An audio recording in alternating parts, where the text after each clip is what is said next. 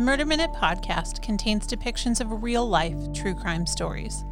Some details may be disturbing, and listener discretion is advised. This is Murder Minute. I'm your host, Mrs. Smitty, and today is Wednesday, November 3rd, 2021. Today on Murder Minute, I'm doing something a little bit different. Scotty, my co host on the live Murder Minute post mortem on the Stereo app, requested a spooky haunted house style story. So today's episode will be just that. I hope you enjoy it. But first, your true crime headlines. Los Angeles County District Attorney George Gascon announced last week that Long Beach School Safety Officer Eddie Gonzalez has been charged with murder in the shooting death of an 18 year old woman in the city of Long Beach. The incident occurred on September 27th when the 51 year old school safety officer attempted to break up a fight between two young women taking place near Millikan High School in Long Beach. As the fight broke up, one of the women, 18 year old Mona Rodriguez, got into a car attempting to leave the scene. As the car was driving away, Gonzalez fired at least two shots, striking Mona Rodriguez, who was in the front passenger seat. Rodriguez was rushed to a nearby hospital where she was declared brain dead. She was taken off life support after surgery to remove some of her organs for donation, and she died on October 5th. She leaves behind a five month old son. Gonzalez is being held on $2 million bail, facing a charge of second degree murder, which carries a possible sentence of 15 years to life in prison. He is due back in court early next month. In Wisconsin, a jury of 11 women and 9 men have been selected in the murder trial of Kyle Rittenhouse, the armed teenager who killed two people and injured a third during protests in Kenosha, Wisconsin last summer. The number of jurors will be reduced to 12 when deliberations begin. Rittenhouse, who is now 18, is charged with five felonies, including first degree intentional homicide, first degree reckless homicide, attempted first degree intentional homicide, and two counts of first degree recklessly endangering safety. He is also charged with misdemeanor possession of a dangerous weapon under the age of 18 and a non criminal violation of failure to comply with an emergency order. He has pleaded not guilty to all charges. This next headline is a submission from one of my Instagram followers. Thank you so much for bringing it to my attention. The body of 19 year old Mia Marcano was found in a wooded area near Orlando, Florida on October 2nd, just over a week after she went missing from her apartment complex 17 miles away. The young woman was a sophomore at Valencia College and lived and worked at the Arden Villas apartments in Orange County, Florida. She was last seen leaving her job at the complex's leasing office on September 24th. She was scheduled to fly to Fort Lauderdale later that evening to visit her family, but she never made her flight. A search of her first floor apartment showed signs of a struggle, with her bedroom door barricaded and a blood stain on her pillow. Police believe that Mia was killed by 27 year old Armando Caballero, a maintenance worker at Arden Villas. At a news conference last week, Orange County Sheriff John Mina said that Mia had repeatedly rebuffed romantic advances by Caballero. Police believe that Caballero used his master key fob to enter Marcano's apartment and that he was waiting for the young woman when she got home from work that evening. He was questioned by authorities after Mia was reported missing, but without enough evidence, they were unable to hold him. He died by suicide on September 27th, a few days after she was reported missing. By examining his cell phone records, police were able to determine that Caballero had spent the hours immediately following Mia's disappearance near the Tymber Skan apartment complex in Seminole County, 17 miles from where Mia was last seen. Caballero had previously lived at this complex. A search of the area uncovered Mia's body. She was dressed in jeans, her bra, and a robe. Her hands and feet were bound with duct tape, and her mouth was also covered with tape. Sheriff Mina stated that there is no indication that there was a sexual assault of any kind and the cause and manner of her death are yet to be determined by the medical examiner's office.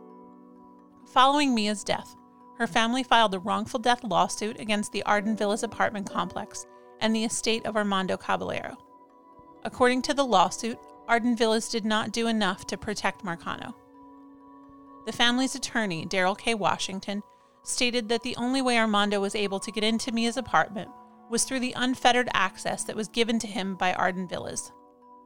The lawsuit also claims that they did not do a thorough enough background check on Caballero, claiming that if they had, the complex would have found out that a female resident from his previous job had also raised concerns about him. Other tenants at Arden Villas also expressed concerns about security at the complex, whose residents are primarily young college students. Residents claim that Mia's death could have been prevented if management had taken previous complaints seriously. I'll do that again. Residents claim that Mia's death could have been prevented if management had taken previous complaints seriously. Two residents are leading the charge to demand that the complex overhaul security, and they have circulated a Change.org petition which has amassed more than 35,000 signatures. In a statement posted to Instagram, the company said that it had received several complaints and acknowledged the petition, adding that it will be responding to the concerns in a more expansive manner in the coming days. Those were this week's true crime headlines. For more true crime headlines, follow me on Instagram at Murder Minute and on TikTok at True Crime Headlines. If you know of a true crime story or headline that you think I should cover on the podcast, please send me a message and let me know. After this break, I'll be back with my main story The Watcher of Westfield.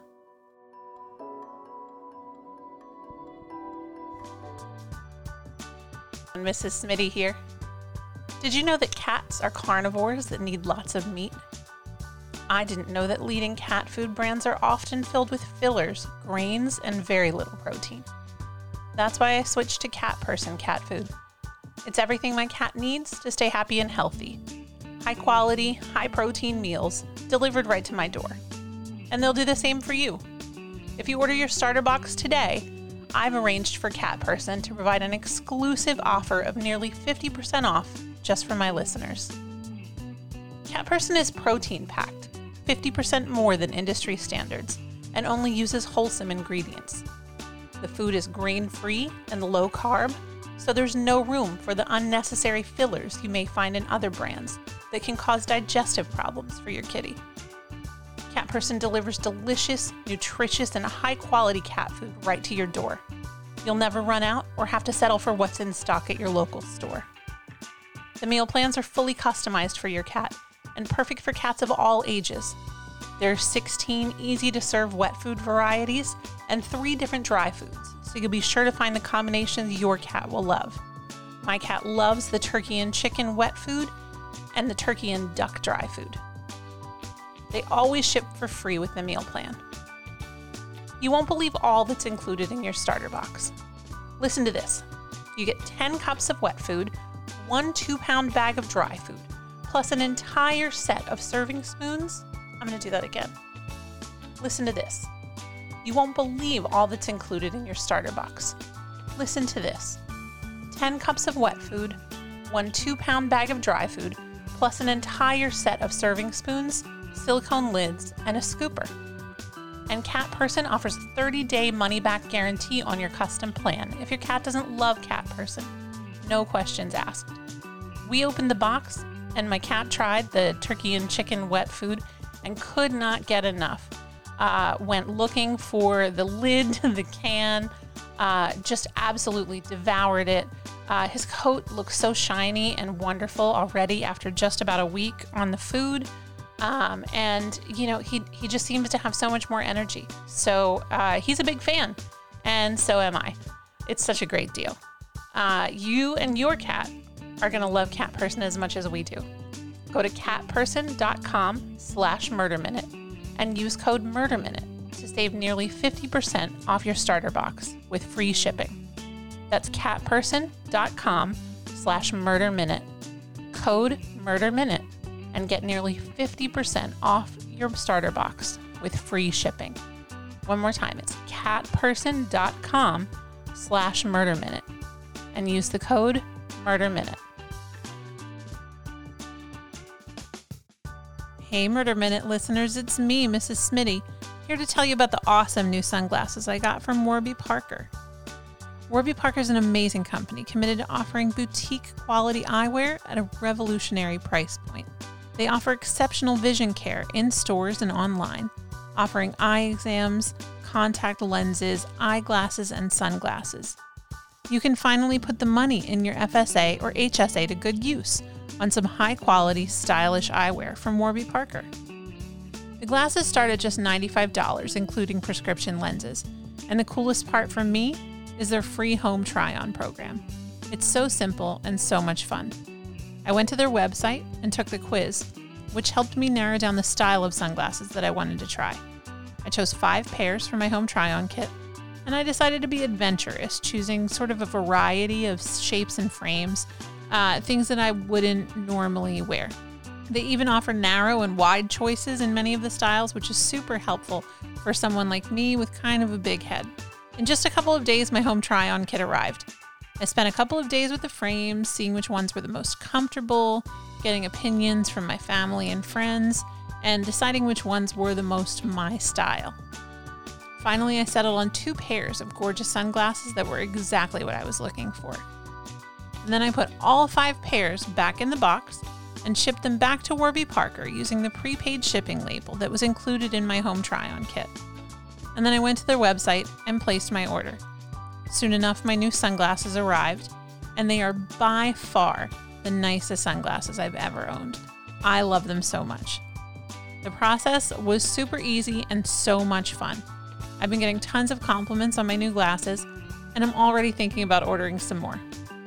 You can order your own home try-on kit for free at warbyparker.com slash murder minute. That's warbyparker.com slash murder minute. Welcome back. As I said at the top of the show, this is a special episode of Murder Minute. Scotty, my co host on the live Murder Minute postmortem show, requested a spooky haunted house style story, and I was happy to oblige. Unlike the stories you see in your favorite scary movies, the one I'm about to tell you is true and it happened just a few years ago. On an evening in June of 2014, 40 year old Derek Broaddus had just finished doing some painting at his new house in Westfield, New Jersey. Derek and his wife Maria had closed on the 100 year old six bedroom home just three days earlier, and they were doing some renovations before they moved into the house with their three young children. Situated about 25 miles from Manhattan, Westfield, New Jersey is one of those idyllic little towns where folks from the big city come to escape the hustle and bustle. Derek and Maria plan to do just that at their new home at 657 Boulevard in Westfield. The wide, tree lined boulevard boasted some of the nicest homes in Westfield, and 657 Boulevard was one of the nicest homes on this very nice block. Maria had grown up in Westfield, just a few blocks away, and it was a dream come true for the family to purchase the $1.3 million property from John and Andrea Woods, who had lived in the home for the past 23 years. When Derek opened the mailbox that night, he found a few bills and some junk mail, and a white, card shaped envelope addressed to the new owner. There was a note inside Dearest new neighbor at 657 Boulevard, allow me to welcome you to the neighborhood. 657 Boulevard has been the subject of my family for decades now, and as it approaches its 110th birthday, I have been put in charge of watching and waiting for its second coming. My grandfather watched the house in the 1920s, and my father watched in the 1960s. It is now my time. Do you know the history of the house? Do you know what lies within the walls of 657 Boulevard? Why are you here? I will find out. You have children. I've seen them. So far, I think there are three that I have counted, the anonymous letter wrote, before asking if there were more children on the way. Do you need to fill the house with the young blood I requested? Better for me. Was your old house too small for the growing family? Or was it greed to bring me your children? Once I know their names, I will call to them and draw them to me. I asked the woods to bring me young blood, and it looks like they listened. I see that you have already flooded 657 Boulevard with contractors so that you can destroy the house as it was supposed to be. Tisk, tisk, tisk. Bad move. You don't want to make 657 Boulevard unhappy. Who am I? The letter continued. There are hundreds and hundreds of cars that drive by 657 Boulevard each day. Maybe I am in one. Look at all the windows you can see from 657 Boulevard. Maybe I am in one. Look out of any of the many windows in 657 Boulevard at all the people who stroll by each day. Maybe I am one. Welcome, my friends, welcome. Let the party begin. And the letter was signed in cursive, The Watcher. It was after 10 p.m., and Derek was alone at the house. He turned off all the lights and called the police, who sent an officer out to the house to meet him. The officer seemed just as puzzled as Derek by the eerie note and asked Derek if he had any known enemies. He didn't. He was a married, 40 year old insurance company vice president and couldn't think of a single person who harbored any ill will towards him or his family. The officer advised Derek not to tell anyone about the letter. Police would investigate, and for now, the Broaddus family's move was on hold. Derek rushed back to their old home, where Maria and the children were waiting. After he showed Maria the letter, the couple sent an email to the home's previous owners, the Woods family, who the watcher had mentioned by name in the letter. Andrea Woods responded the next morning, telling the Broadduses that they had indeed received a similar letter from the watcher just a few days before they moved out of the house. But in the 23 years that they had lived in the home, nothing else like that had happened, so they didn't think too much about the weird note and threw it away. It would be just two weeks until the second letter arrived. This time, Maria was at the house and recognized the watcher's handwriting on the envelope before she even opened the letter. In this one, the watcher boasted of details that he had learned about the Broaddus family, including the kind of car that they drove, and details about their three children, including their birth order and their nicknames. Welcome again to your new home at 657 Boulevard. The workers have been busy, and I have been watching you unload carfuls of your personal belongings. The dumpster is a nice touch. Have they found what is in the walls yet? In time, they will. 657 Boulevard is anxious for you to move in. It has been years and years since the young blood ruled the hallways of the house. Have you found all the secrets it holds yet? Will the young blood play in the basement, or are they too afraid to go down there alone? I would be very afraid if I were them. It is far away from the rest of the house. If you were upstairs, you would never hear them scream. Will they sleep in the attic, or will you all sleep on the second floor? Who has the bedrooms facing the street? I'll know as soon as you move in. It will help me to know who is in which bedroom, then I can plan better. All of the windows and doors in 657 Boulevard allow me to watch you and track you as you move through the house. Who am I? I am the watcher, and I have been in control of 657 Boulevard for the better part of two decades now. The Woods family turned it over to you. It was their time to move on and kindly sold it when I asked them to. I pass by many times a day. 657 Boulevard is my job, my life, my obsession. And now you are too, Broaddus family. Welcome to the product of your greed. Greed is what brought the past three families to 657 Boulevard, and now it has brought you to me. Have a happy moving in day. You know I will be watching. It had been months since they purchased their new home, but the Broaddus family hadn't moved in. Instead, they stayed with Maria's parents while they tried to figure out what to do next. The letters didn't stop. The next one. The house is crying from all the pain it is going through. You have changed it and made it so fancy. You are stealing its history. It cries for the past and what used to be in the time when I roamed its halls.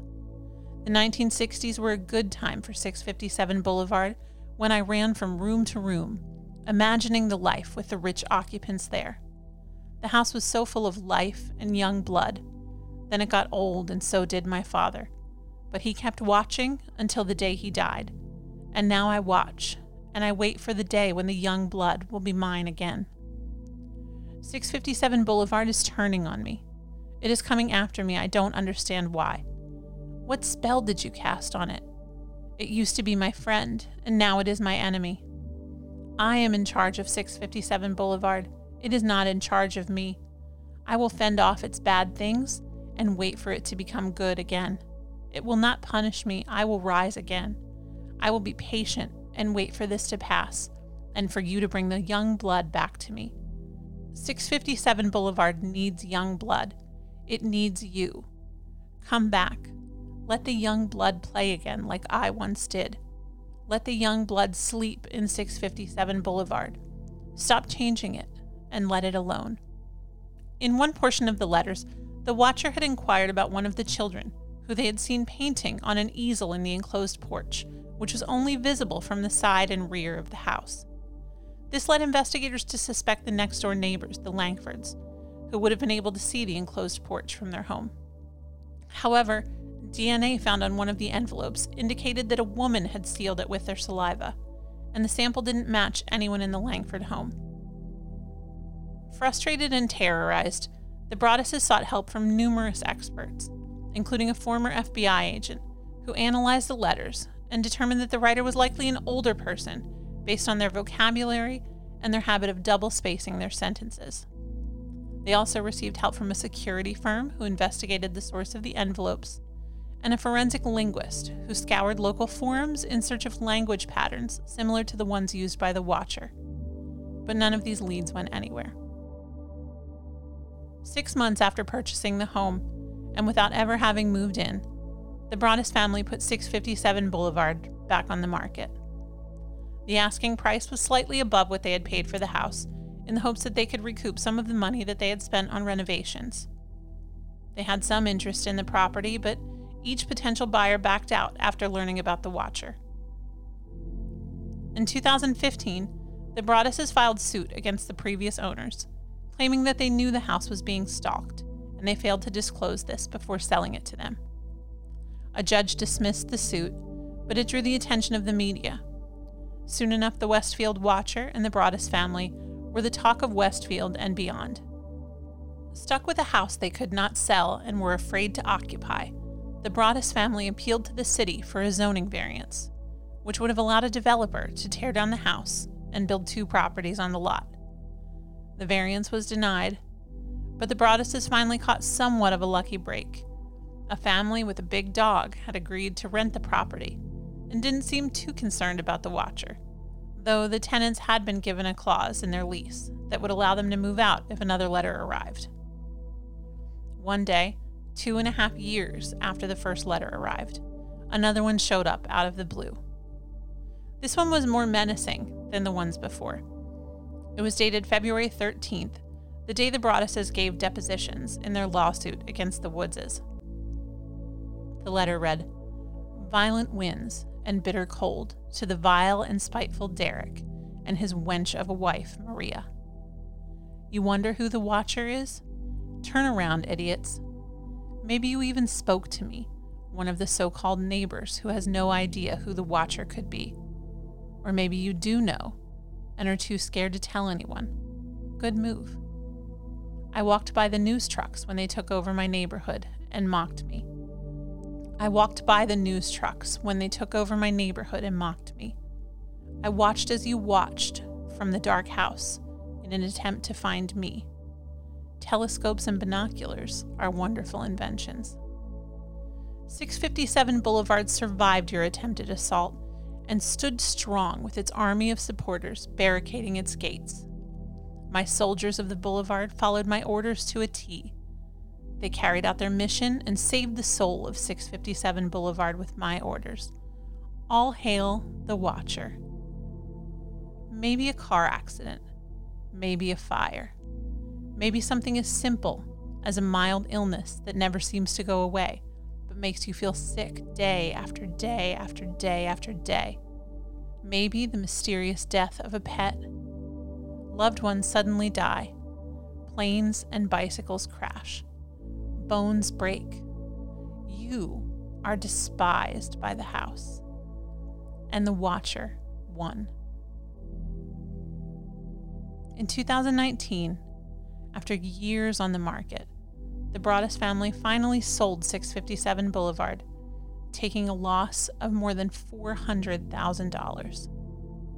The new owners have not reported receiving any letters from the watcher, who has never been identified.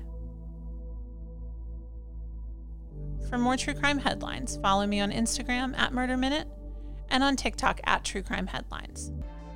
For a live recap of this week's episode, you can join me and my co host Scotty on the Stereo app tomorrow, Thursday, November 4th at 3 p.m. Pacific Time, 6 p.m. Eastern Time.